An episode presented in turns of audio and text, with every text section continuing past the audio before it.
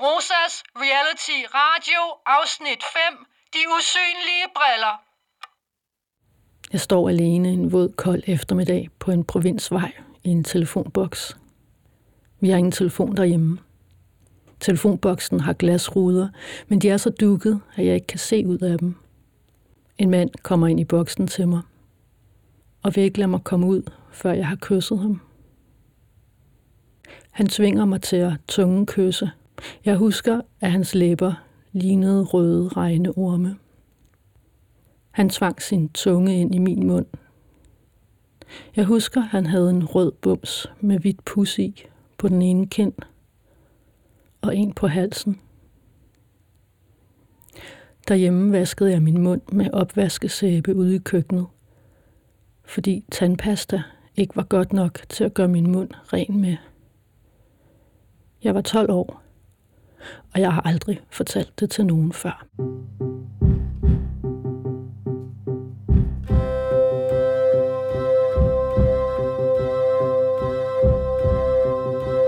Jeg er 20 år gammel. Jeg spiller bass og trommer i forskellige punkrock bands. Det er fredag aften.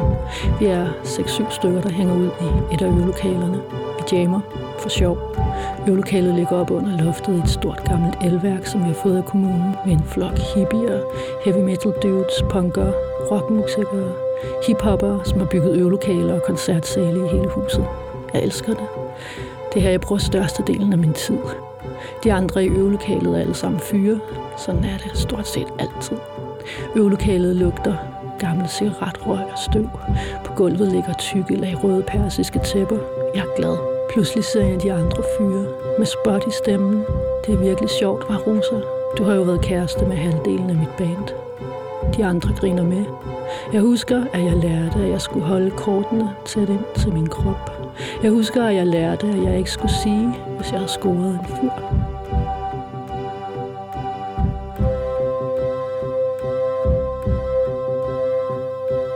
Jeg er 25 år. Jeg vil være kunstner. Jeg går på en kunsthøjskole. Den ligger blandt idylliske danske bakketoppe og grønne marker. Det er benhårdt. Vi vil alle sammen optages på et kunstakademi. Alting handler om at komme ind på et kunstakademi. Det er derfor, vi sover, spiser og bruger al vores tid på skolen. For at lave ansøgningsmateriale til kunstakademierne. En gæstelærer kommer for at lave den sidste fælles gennemgang og give os den sidste feedback og kritik på de værker, vi hver især vil sende ind som optagelsesmateriale. Han går kun i sort. Han sidder med i optagelsesudvalget på en af kunstakademierne. Vi er alle nervøse. Han er med til at udvælge, hvem der bliver optaget. Jeg er den sidste, der viser mine værker frem. Til en fælles gennemgang kritiserer han alle sønder sammen. Jeg er ved at dø af skræk. Jeg ved ikke, hvad jeg skal sige. Jeg nøler rundt. Jeg ved ikke, hvad fanden jeg egentlig har gang i. Han går kun i sort. Han elsker smøger og vin. Jeg har lavet nogle digitale collager med billeder af blomster og irrigerede lem. Det er jo genialt, råber han i begejstring. Det er jo en helt performance, du laver med al din tvivl. Hvor er det fedt. Vi holder afslutningsfest om aftenen. Han spørger, om vi kan gå op på mit værelse og tale mere om mine værker. Jeg tænker, okay, jeg vil gerne tale om min kunst, men fandme nej, om der kommer til at ske mere end det. Han sætter sig på min smalle højskoleseng. Jeg sidder på min skrivebordstol under vinduet. Jeg ved ikke, hvad jeg skal sige. Der er simpelthen ingen tvivl om, at du bliver optaget. Okay. Jeg sidder jo i optagelsesudvalget, siger han, mens han sidder på min sengekant. Okay, svarer jeg, og lader min ubevægelige krop på stolen ved skrivebordet under vinduet. Og den lange, pinlige tavshed mellem os hænge tungt i luften. Som hans ansvar og på hans skuldre. Der kommer fandme ikke til at ske noget her, tænker jeg. Fucking idiot, tænker jeg. Er jeg en idiot, at jeg ikke spiller med, tænker jeg. Jeg husker, at jeg ikke kunne falde i søvn den nat. Jeg husker, at jeg flygtede med den tidligste bus hjem den næste morgen. Undgik at møde nogen. Jeg husker, at der lå morgendis over markerne. Jeg husker, at jeg ikke længere havde lyst til at være kunstner. Jeg husker, at jeg tænkte, at kunstverdenen var fucked up. En måned efter fik jeg afslag fra Kunstakademiet, han sad i optagelsesudvalget for. Jeg var 25 år, og jeg blev optaget på et andet kunstakademi.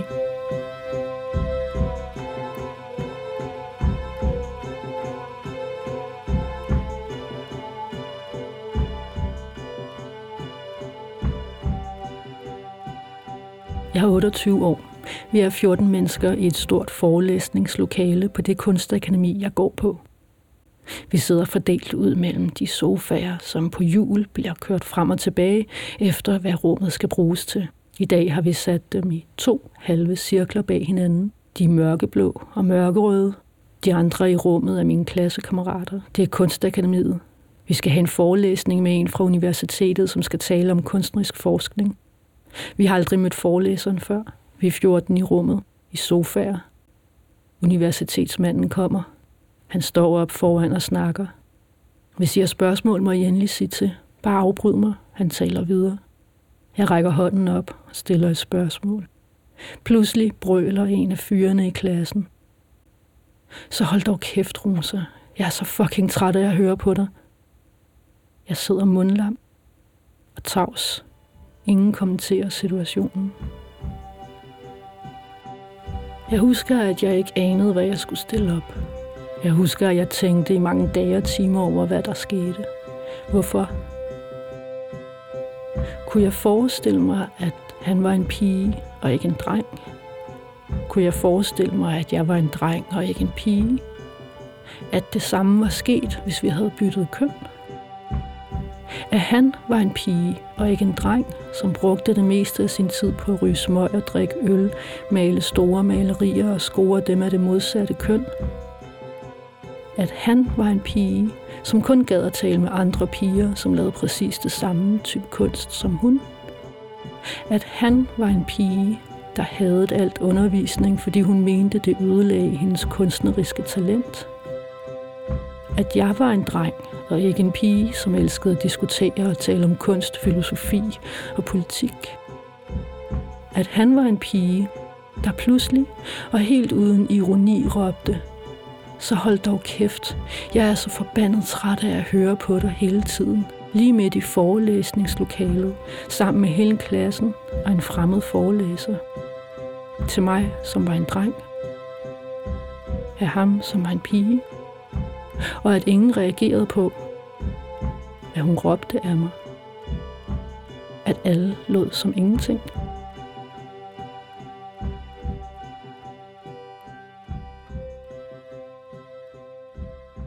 Jeg er 39 år. Jeg er ude på Danmarks Radio til et et-dags arrangement for Radio Freelancer, hvor vi kan høre, hvad det er for nogle radioprogrammer, som de forskellige chefer er særligt interesserede i at producere det kommende år.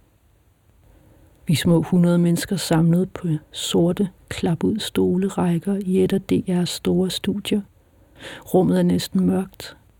Det er kun oplyst af en stor skærm. Der er en lav scene foran os. De forskellige radiokanalchefer går på skift op på scenen og viser stikord, powerpoint, på storskærmen. Der står levende historiefortælling, aktuelt og vedkommende journalistik værter med markante personligheder, spil til børn. De spiller en masse lydbider med eksempler på, hvad de synes er fedt. Der er kække værter, dristige reportager, indlevende interviews, ung humor, politiske interviews, gakkede børneting. Alle lydbiderne er med mænd, der taler. Mænd, der griner, joker, interviewer, mænd, der rapporterer, på nær en enkelt, som er lyden af en uartikuleret, stønnende kvinde i fødsel. Stående på den lave scene med storskærmens lys i ryggen, fortæller cheferne, at Danmarks Radio ønsker mangfoldighed i sine programmer. Alle de otte chefer er mænd på nær en kvinde. Jeg er 42 år. Jeg er til firmafest, eller sådan kollegafest, eller netværksfest, vil nogen nok kalde det. Sådan en fest for dem, der arbejder løst tilknyttet den samme branche. Stort set alle, jeg kender til festen, er mænd. Langt de fleste er cirka 10 år yngre end mig. Vi drikker øl, uformelt. Der minkles. Hver gang jeg går hen for at sige hej og snakke med de fyre, som står sammen to og to, bryder de hurtigt op. De skal lige hente en øl, eller tisse, eller ud og ryge, eller sige hej til nogle andre, der lige er kommet, eller de er på vej hjem. Det sker fem gange i løbet af aftenen. Og jeg ender med at tale det meste af natten med et ægtepar fra Nordjylland, som overhovedet ikke arbejder med mit fag.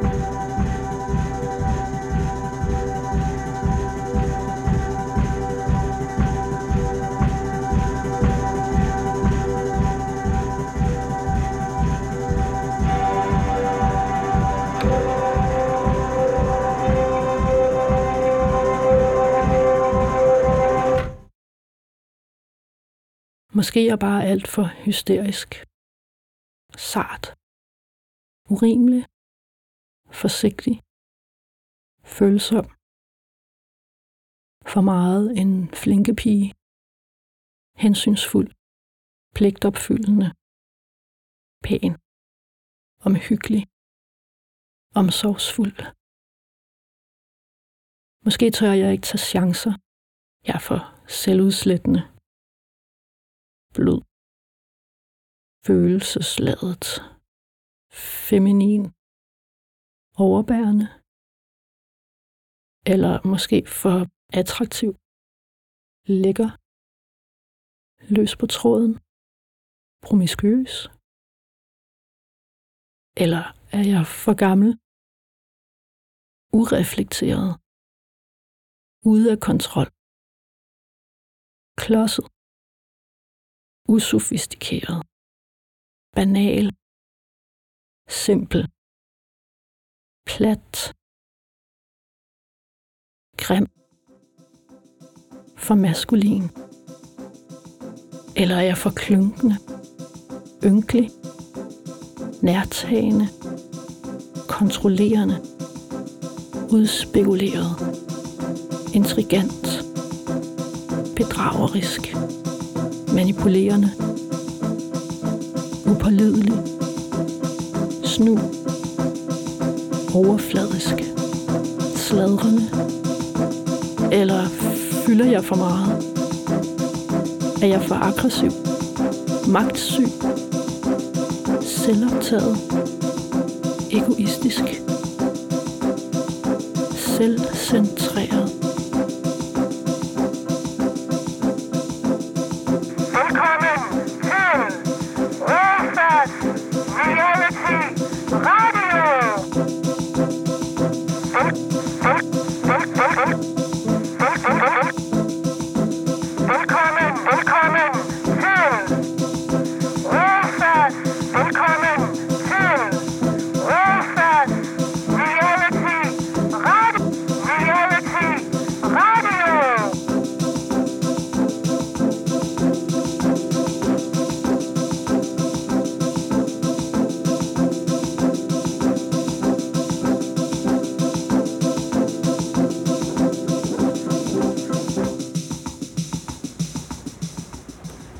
Det er eftermiddag. Jeg står på Frederiksberg og er ved at prøve at finde vej hen til øh, den danske filmdokumentarist Mette Korsgaard, som har lavet en øh, dokumentar, der hedder Min uimodståelige mand, som handler om den manglende ligestilling i København. Nej, i, ikke i København. Det er fordi, der er sådan noget vejarbejde, så jeg bliver frygteligt distraheret. I Danmark. Øhm, og nu kommer jeg ind på en meget nydelig lille villavej, og der er røde bær på træerne ned langs begge sider. Det er ret vildt, fordi jeg har lige siddet indtil klokken 11 i går aftes og skrevet den her introspeak, som du lige har lyttet til. Og, og jeg er jo sådan en af de her mennesker, som... Altså, jeg har talt i mange år, når jeg ser billeder fra avisartikler, når jeg er til talks, når jeg ser film, når jeg ser, hvem der bliver inviteret ind i diverse studier, når øh, jeg ser, hvem der bliver hvem der er med på en gruppeudstilling osv. osv. osv. osv. Jeg tæller. Og det har jeg gjort, fordi jeg har gået og været usandsynligt bekymret over, om jeg var ved at blive skør. Altså virkelig sådan psykisk syg skør. For jeg synes bare, at jeg hele tiden skulle lytte til mænd, skulle se på mænd, skulle læse ting af mænd. Jeg har ikke fortalt om, at hey, prøv lige at tjekke det her, der er to kvinder med, eller hey, prøv lige at tjekke det her. Hele Danmarks Radios forside er består udelukkende af mænd, eller hey, altså alle de her små optællinger, jeg laver, jeg har ikke sagt det til nogen, og hvorfor har jeg gjort det? Altså for det første, så har jeg ikke tur at sige noget, fordi jeg var bange for, at jeg var at jeg ikke er klog nok til at sige noget. Øh, jeg er bange for, at, at folk vil blive sure på mig. Jeg er bange for, at øh, jeg vil fremstå ukul. Og øh, jeg er bange for, at øh, jeg vil fremstå bitter. Og at jeg bare sådan vil fremstå langt ude konspiratorisk, basically. Men sådan har jeg det faktisk ikke mere. nu har jeg det faktisk sådan, holy motherfucker, der er fandme nede med noget helt ravruskende galt her, og det er eddermane med bare ikke all right. Så derfor så vandrer jeg ned af en villavej på det ydre Frederiksberg for at lave en snak til båndoptageren øh, med hende her, Mette Korsgaard, som har lavet min uimodståelige mand dokumentaren om den manglende ligestilling i Danmark. Går vi lige ind ad en lille hvid havelåg. Luk. Oh, jeg kan se, at de har en lille hund. Sådan en pudelagtig hund, tror jeg. Jeg kan se ind ad dørens glasrude. Hej. Hej, goddag. Er det en af dem med de der store ja. for stor mikrofon? Ja, goddag. Goddag. Og hej hund. hej, hej. Oj, jamen du er en meget glad hund. Ja, ja, ja. Ja, ja, ja. Jamen, jeg kan godt mærke, åh, oh, okay, lige op i skridtet. Ej, okay, ro på, ro på. Rolig, Malle, rolig, Malle. Han er meget glad for kvinder især. Nå, ja, okay, fedt. Det er god smag. Ja, Kan vi hilse på hinanden? ja det eller? kan vi da. Det kan vi da. 1, 2, 3. Mm. Hvordan vil du helst sidde? Sidder Jamen- godt nok nu? Jeg sidder godt nok nu, ja. Så vi sidder bare og stiger ud her. Ja. Øhm.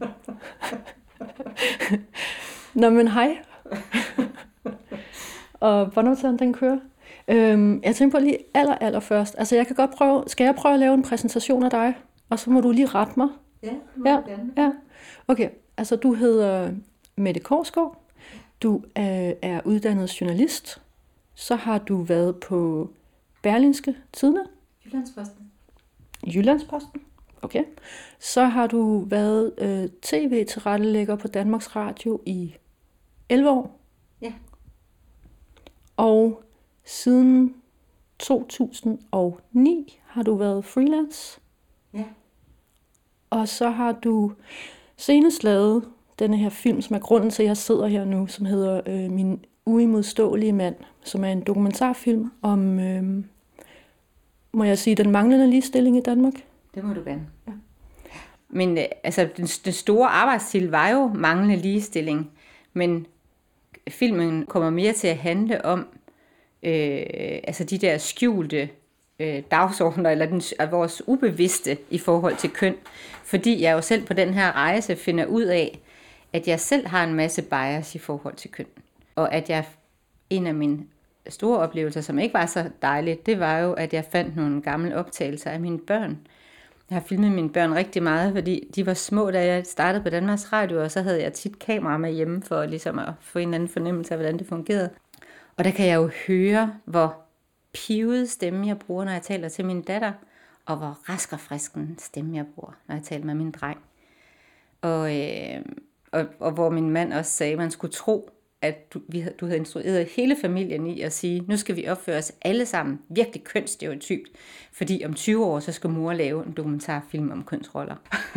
Ja, okay, så det, så det, altså det vil sige, at, at hele udgangspunktet for, at du overhovedet gik i gang med at lave det her, den her film, det var, at du kom til at kigge på øh, de gamle videofilmoptagelser fra din familie. Var det der, det Ej, startede? det var, det var faktisk en del af rejsen. Altså det der, det, der gav mig ideen, det var, at jeg havde været til 100-års jubilæum hos kunstnersammenslutningen Grønningen. Og det er en af de kvindelige kunstnere, det er faktisk Annette Harbo Flensborg, der viser rundt. På den tur, så er der en, der spørger, hvordan kan 45 kunstnere hver især blive enige om, hvordan man skal præsentere sit kunstværk. Og så siger Annette Harbo Flensborg, ja, det har også været 14 dages drama, og det jeg har lært, det er, at man skal ikke underkende den midaldrende mands forfængelighed. Og så tænkte jeg, at det var jo også lige rammen om en dokumentarfilm. 14 dage, hvor 45 kunstnere kæmper om pladserne. Og jeg gik rundt og, øh, og kiggede på, hvordan de værker var præsenteret, og så kunne jeg også se, at det var tydeligt det år, at, øh, at mændene havde forholdsvis meget plads. Altså når man kom ind i, i udstillingslokalerne, så var det øh, primært mændene, der hang på de vægge, man ser først, og det var de største værker, og så jeg begyndte at tale med dem fra foreningen om, at øh, jeg kunne lave en, øh, en, en dokumentar, når de igen skulle have en udstilling to år senere. Men der sker jo det, at lige så snart, at man går ind og interagerer, hvilket jeg jo gjorde ved at spørge og ved at pege på noget, så begynder tingene jo allerede at ændre sig. Og så lavede de faktisk sådan en mere, altså året efter, øh, to år efter, en meget mere demokratisk ophængningsmetode, som, hvor så mit øh, drama, eller mit, øh, min film jo falder til jorden, kan man sige. Men det, jeg så var interesseret i fortsat omkring kunst, det var, at jeg kunne se, at der de seneste 50 år eller mere har der været lige så mange kvinder på kunstakademier, som, øh, som der har været mænd. Og øh, hvordan kan det så være, at der er så få kvinder repræsenteret på de aktuelle udstillinger rundt omkring i landet? Øhm, så tænkte jeg, hvis jeg nu fulgte nogle af de dygtigste, fordi de er jo ligesom der, hvor det sneer, ikke? Altså, det er Trine Søndergaard, og ligesom Alinowski, og Malene Landgren, og Annette Harbo Flensborg. Øh, hvad sker der så, når jeg er med dem? Men, altså, men hvad var det så, jeg ville vise? Altså, og hvordan ville jeg vise det? Mm. Fordi, hvordan får man vist, at, øh, at kvinder ikke er så godt repræsenteret? Det er jo en virkelig vanskelig opgave. Ja, hvordan viser man det, der ikke findes? Ja. Eller hvordan viser man de udstillinger, der ikke blev, eller de telefonopkald, der ikke kom? Ja. Eller, ja. ja. Men så sker der det, at, øh, at jeg filmer blandt andet med Lene Landgren, og, øh, og det er jo også med i filmen, det der med, at hun ligesom siger, ej, jeg synes, jeg har taget min spejdertjeneste på det her. Jeg kommer til at stå som sådan en midalderne, bitter, jeg kan faktisk ikke helt huske, hvad hun, hun bruger, og det kan jeg jo virkelig godt genkende. Men det var jo ikke det, jeg ville. Jeg ville jo gerne vise nogle virkelig, virkelig dygtige kvinder, som skulle danse for at klare sig. Og så... Øh, altså hun var bange for at fremstå bitter? Ja, jeg er bange for, eller nu kan jeg jo ikke lige sige, hvordan hun vil formulere det i dag, men altså sådan som jeg oplevede det, kan man sige, at, at øh, og hvilket de fleste jo er, når man skal deltage i sådan noget, at man er bange for at tænke, man så, så som sådan en, jeg er sådan lidt sur og på tværs. Øh, se, nu står, står Malene Landgren, den der succesfulde kunstner der, og brokker sig over, at hun ikke bliver behandlet ordentligt som kvinde. Altså det er jo øh, det er virkelig svært at tale om. Det er jo virkelig svært at sige, jeg får ikke så meget i løn som de andre, fordi jeg er kvinde. Altså. Ikke? Det er svært at sige. Men det synes jeg så, at i min film, synes jeg faktisk, at øh, altså, der kan jeg ikke takke folk nok for, at jeg faktisk fik lov at tage det hele med. Og Malene Landgren i særdeleshed, ikke? Fordi, at hun, fordi hun jo netop siger i filmen, jeg vil ikke være med. Og da jeg så har klippet det sammen, og så tager hen og viser hende, så siger hun, og, og hun sidder så og kigger på det hjemme, altså så hun ligesom kan overveje det selv. Og så skriver hun, at det er i orden. Altså, og, og det, det tager jeg virkelig hatten af for. Og, og nu skal jeg lige lukke min hund ud. Mm, den går lige og tripper lidt rundt, kan man høre. Ja. Jeg har prøvet at træne den til at ligge i min seng. Det gider den ikke. Okay. Øj. Øj. altså det, der blandt andet så sker, det er, at Trine Søndergaard skal have en, en, øh, en udstilling på et, et stort galeri, anerkendt galeri i København, øh, hvad hedder det, Asbæk, Galeri Asbæk. Men da jeg følger hende i den her ophængning, hvor hun har forberedt sin ophængning, hvor skal billederne hænge, og hun går rundt og forbereder det hele med manageren, så kommer, øh, så kommer galleriejeren tilbage, og han er sådan helt han er, jamen er I allerede færdige? Og, og det er sådan set ikke det, han laver det om. Altså det kan sagtens være, at det var, han lavede det om til det bedre. Han kender jo sit galleri, kan man sige. Men det var måden, han lavede det om på. At det, det var sådan det, jeg kunne genkende. Jeg, jeg kunne se Trine stå der lidt, og det var også det, der generede hende lidt. Hun kommer til at stå som sådan et, et, et blidt lam der og kigge, hvad er der Det ved I nok bedre end mig. Altså, den rolle havde jeg selv påtaget mig, kan jeg huske fra redigeringslokalerne på Danmarks Radio. Det der med, nå, jamen, det kan jeg også godt se. Og, og, sådan, og det genkendte jeg i Trine. Øh, men Trine var ikke så glad for at få det vist, fordi det er jo ikke særlig rart at blive filmet som sådan et lam. Og det kunne jeg godt forstå. Fik hun lov at se filmen, inden den blev vist, altså ja. blev færdigklippet? Ja. Og, og hun sagde ligesom, ja, du må gerne vise det her på den her måde i filmen. Ja. Ja. Øh, det, det så ender med, det er, at jeg gemmer alle de her optagelser. Mm. Og så, øh, og på et tidspunkt har jeg faktisk lagt filmen ned, fordi jeg ved ikke helt, hvad jeg skal stille op med det. Og, og, og, og, og, netop den der tilbageholdenhed, både fra Malene Landgren, øh, som jo siger, ej, det her det vil jeg ikke, og øh, Trine Søndergaard, som ikke er glad for optagelserne, og, øh, og Lise Malinowski, der også siger, ej, det her det er altså virkelig, virkelig svært at tale om. Så, øh, så begynder jeg at filme herhjemme, altså jeg begynder at spørge Nils, min mand, om nogle ting. Så de der spørgsmål, som er så svære. Hvorfor bliver folk sure, når vi snakker om ligestilling? Og hvorfor går vi ikke bare alle sammen ind for ligestilling? Altså, det er jo de færreste, der vil sige, jeg går ikke ind for ligestilling. Der er selvfølgelig så nogen, der siger, at jeg mener, at vores biologi er så forskellig, så der umuligt kan være ligestilling. Men det er jo så bare et argument, kan man sige. Jeg skal lige sige, at, at øh, en vigtig ting her er vel også, at øh, du er gift med en øh, mand, som er vært på Deadline ja. på Danmarks Radio. Niels Krausekær. Ja. Han siger jo i starten af programmet, når jeg spørger ham, hvorfor er der ikke flere kilder med, hvorfor er der ikke flere gæster, i, hvorfor er der ikke flere kvindelige gæster i deadline? Og så siger han, jamen der er 25 procent, og vi kan ikke få det længere op, fordi kvinder siger nej. De vil ikke tro mig, siger han. Jeg spørger dem. Eller vi spørger dem. Og så øh, sætter deres, øh, deres chef, øh, på det tidspunkt falder det så sammen med, at hun sætter en undersøgelse i gang, hvor man hver anden dag øh, registrerer, øh, hvem er det egentlig, man ringer til, og hvorfor siger de ja, og hvorfor siger de nej. Og så viser det sig, at man kun spørger 25 procent kvinder og 75 procent mænd. Så kvinder siger overhovedet ikke mere nej. Faktisk har der jo været tre gange så mange mænd, der har sagt nej, som der har været kvinder. Og alligevel føler de, at kvinder siger nej. Og det var simpelthen sådan en aha-oplevelse for Nils, tror jeg, at det, det flyttede lige den sidste brik på plads. Det her, det går ikke. Og det, der så var interessant, den lykkelige slutning, er jo så, at det kun tog ganske få måneder at få det op på 40 procent. Ved bare at, sæ- at, at sætte det mål. Det er fandme sejt. Men jeg vil sige, altså, jeg er sådan en, der har set deadline hver aften i størstedelen af mit voksenliv. Ja. Og på et tidspunkt, der fik jeg det sådan, nu kan jeg simpelthen ikke klare at sidde og glo og lytte til flere mænd fuck det her pis. Så holdt jeg simpelthen op med at se deadline. Er det rigtigt? For jeg havde, altså, fordi jeg virkelig sådan, jeg gider ikke. Jeg gider ikke at sidde og høre på sådan en halv time, eller hvor lang tid det er, fucking mansplaining endnu en gang. Dag ind og dag ud, og dag ind og dag ud.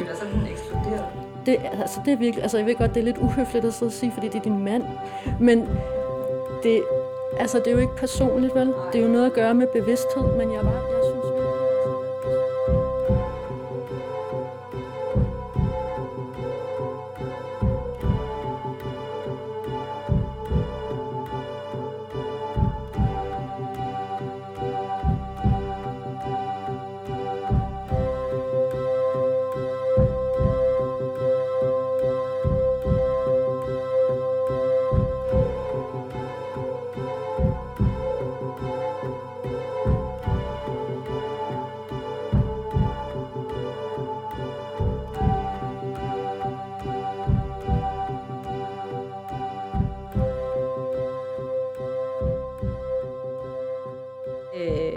lektor Kirsten Hylgaard fra Danmarks Pædagogiske Universitet. Mm.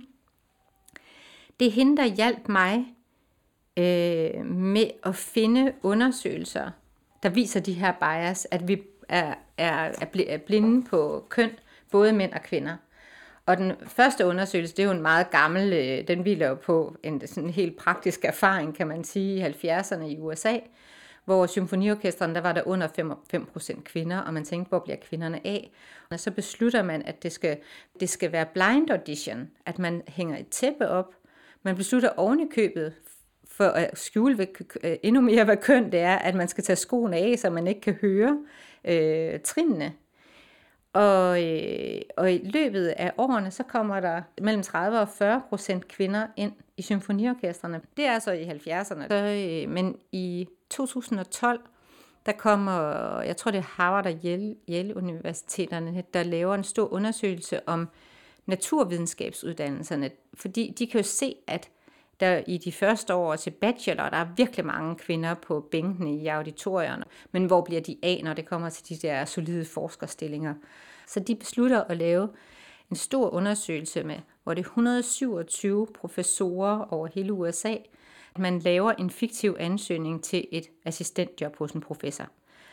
Halvdelen af de her 127 får så en, øh, en, en ansøgning med et øh, drengenavn, og den anden halvdel med et pigenavn. Og det viser sig, at øh, drengene har 40% større chance for at blive ansat end pigerne.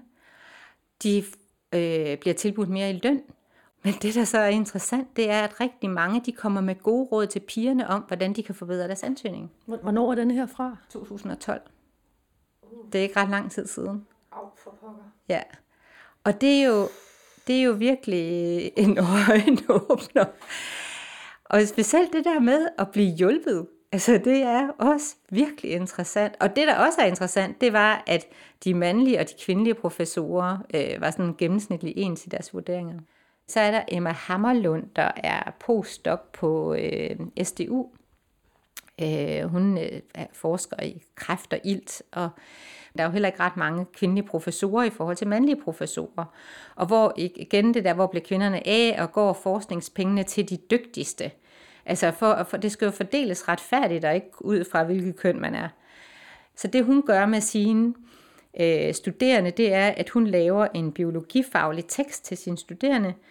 Hun laver 20 fejl i teksten. Halvdelen af hendes studerende får med øh, et pigenavn, den anden halvdel får med et drengnavn, og så skal de finde ud af, hvor mange fejl der er i teksten.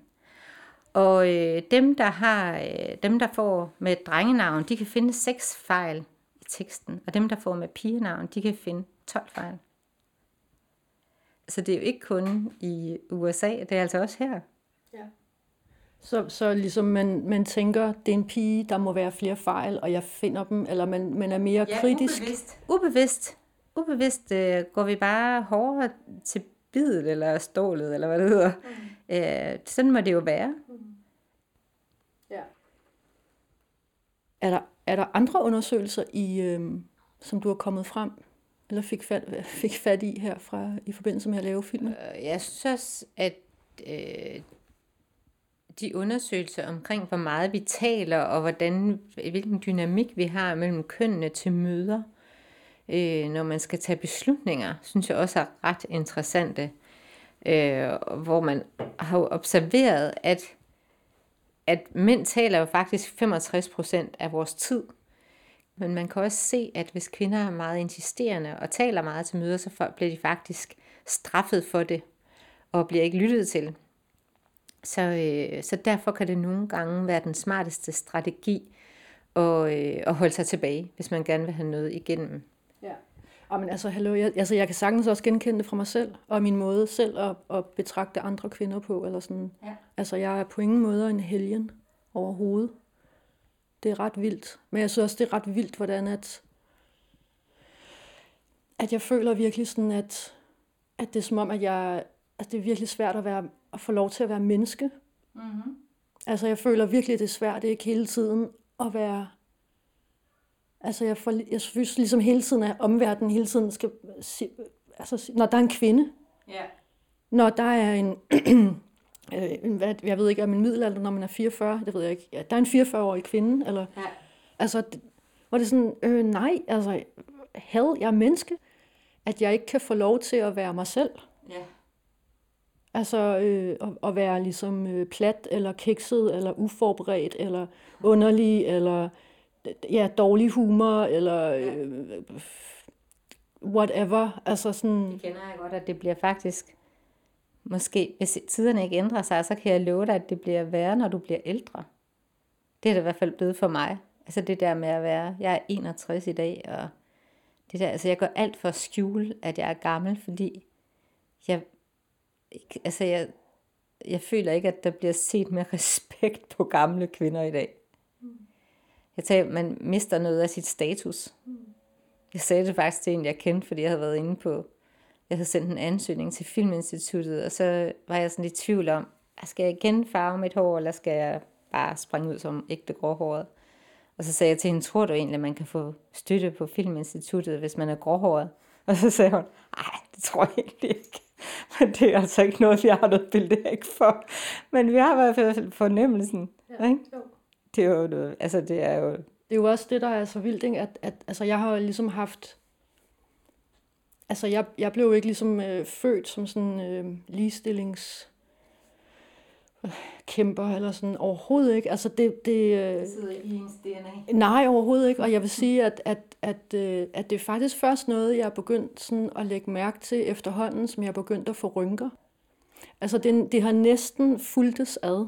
Fordi at det er først, da jeg begyndte at miste de privilegier som smuk, ung smuk, det var da, ja, da de privilegier begyndte at forsvinde, for mig, at jeg opdagede, at jeg havde haft privilegier. Og jeg kunne se, at der faktisk nok var en masse goodwill, der kom af det. Og det gjorde mig simpelthen så pisse forbandet. Fordi jeg var bare sådan, what the fuck? Altså var det ikke fordi, at jeg var sej, eller dygtig, eller cool, eller klog, eller interessant? Og så var jeg sådan, men hvad foregår der egentlig her? Ja. Hvem er det egentlig, der får plads, og hvorfor? Eller sådan... Altså, jeg, og det kræver træning at kigge på det. Men jeg har fået det som dig i dag. At nu ser jeg det alle steder. Jeg synes, det er sjovt at være blevet feminist. Altså, jeg har aldrig kendt mig selv feminist før. Ja, det har faktisk også givet mig en energi. Et, eller noget ekstra energi. Mm. Her på falderæbet. Mm. Ja, men det er også sådan, jeg har det. Og kunstscenen er jo også virkelig interessant, eller hardcore, ikke? fordi der er så få penge, det er så svært at klare sig. Mm. Så hver eneste lille halmstrå, du har at klamre dig til, det klamrer du dig til. Men det gør også bare, at der er en sindssyg tavshedskultur i mit perspektiv. Altså jeg har det virkelig sådan, og, og sådan også at være berettiget til at, at, at, at altså det er sandt nok, det jeg oplever. Ja. Altså det er virkeligt, og det er der. Og selvfølgelig påvirker det mig, og det vil være mega underligt andet. Man kan sige, at bevidstheden om at det er sådan. Mm. Den kan både gøre en ked af det, men den kan også, øh, jeg føler også, at den gør mig stærkere. Mm. Altså jeg synes også, at det, jamen nu har jeg sagt det. Mm. Ikke? Altså nu har jeg sagt, jamen det er jo sådan her. Ikke? Mm. Men jeg har jo så faktisk for, forsøgt at finde et greb, som, fordi jeg tænker i hele ligestillingsdebatten, det, der er så farligt, det er at få bygget den der kløft, så vi slet ikke kan, eller få lavet, skravet den der øh, grøft, så vi slet ikke kan finde hinanden. Vi er jo nødt til at finde en eller anden fællesnævner. Og det er jo simpelthen det, jeg prøver. Altså jeg kan huske, at når jeg var barn, der fik jeg at vide, at jeg var sådan en, at jeg var den store diplomat. Øh, hvilket må være sådan en anden, der siger, at jeg var meget, meget sød og artig. Men, øh, men øh, hvis vi nu tager, det med, tager de positive briller på og siger, at jeg er diplomatisk, så er det det, jeg har prøvet ja. at være. Og så sige, jamen jeg kan egentlig godt forstå, at også når Nils, øh, min mand, siger til mig i starten af filmen, jamen, når jeg spørger, hvorfor bliver, øh, er der så mange, der bliver vrede, når vi taler om ligestilling, så siger han, ja, men der er også måske mange, der føler sig angrebet. Altså, jeg ved godt, at han taler om sig selv, selvom man siger mand, men det er jo, øh, det er han jo ret i. Altså, og det er den stopklods, jeg har prøvet at arbejde på, og ligesom at få, få, øh, få lagt ned, eller få fjernet, sådan at vi faktisk kan indgå en dialog, og så sige, og det er også derfor, jeg er så optaget af at sige, at jeg også selv har de der bias. Mm.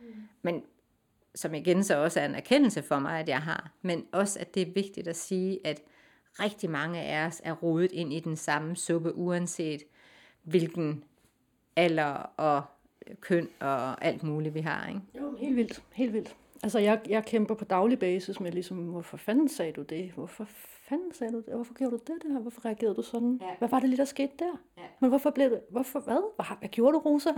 altså, den står jeg med sådan mange gange i løbet af, af altså næsten dagligt, ikke? Ja. Jo også, altså det, det der med, at jeg kan så forstå, at du også har et issue med det der med, om det kommer at være, at jeg kommer til at lyde dum, ikke? Og det er bestemt også noget, jeg har lidt under det der, men om det er jo, altså, hvor banal må jeg være, ikke? Og kan til og med sige det her, der kunne være, der var fem kommafejl og en stavefejl oven i købet, og så er jeg jo helt til grin, så er der jo ingen, der hører, hvad jeg siger mere.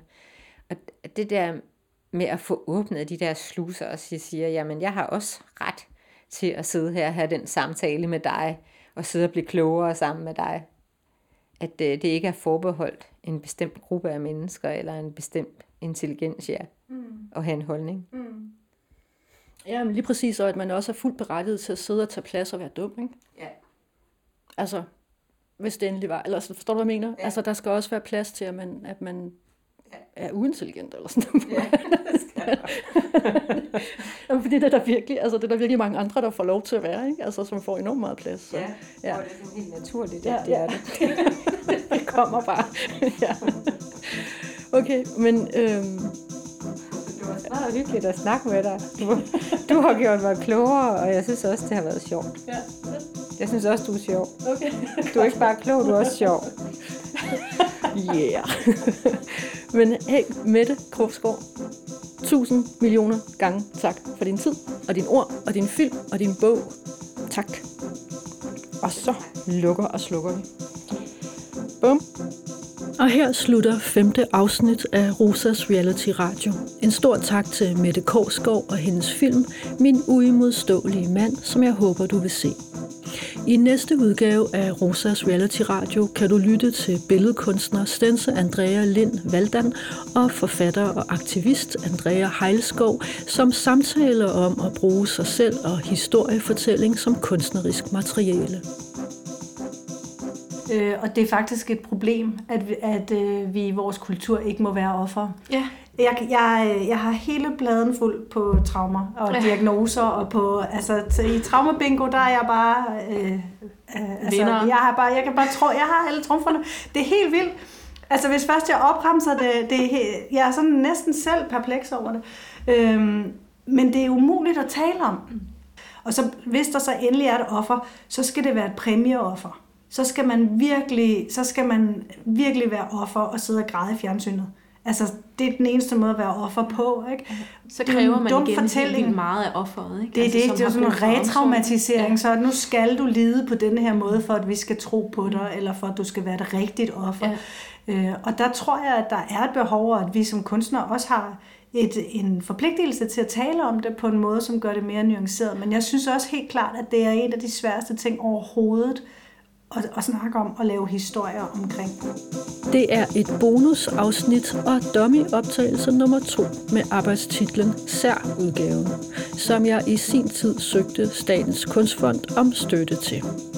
Idé, koncept, research, tilrettelæggelse, optagelse, klip, finmix, orgelmusik, jingle og lyddesign, teknik, PR, grafisk design, hjemmeside, fundraising og projektstyring er lavet af mig, Rosa Marie Frank. Lydmasterering var lavet af tonemester Kasper Janus Rasmussen. Tak til Billedkunstnernes Forbunds Ophavsretsfond. Uden deres støtte havde du ikke lyttet til dette. Du har lyttet til et værk.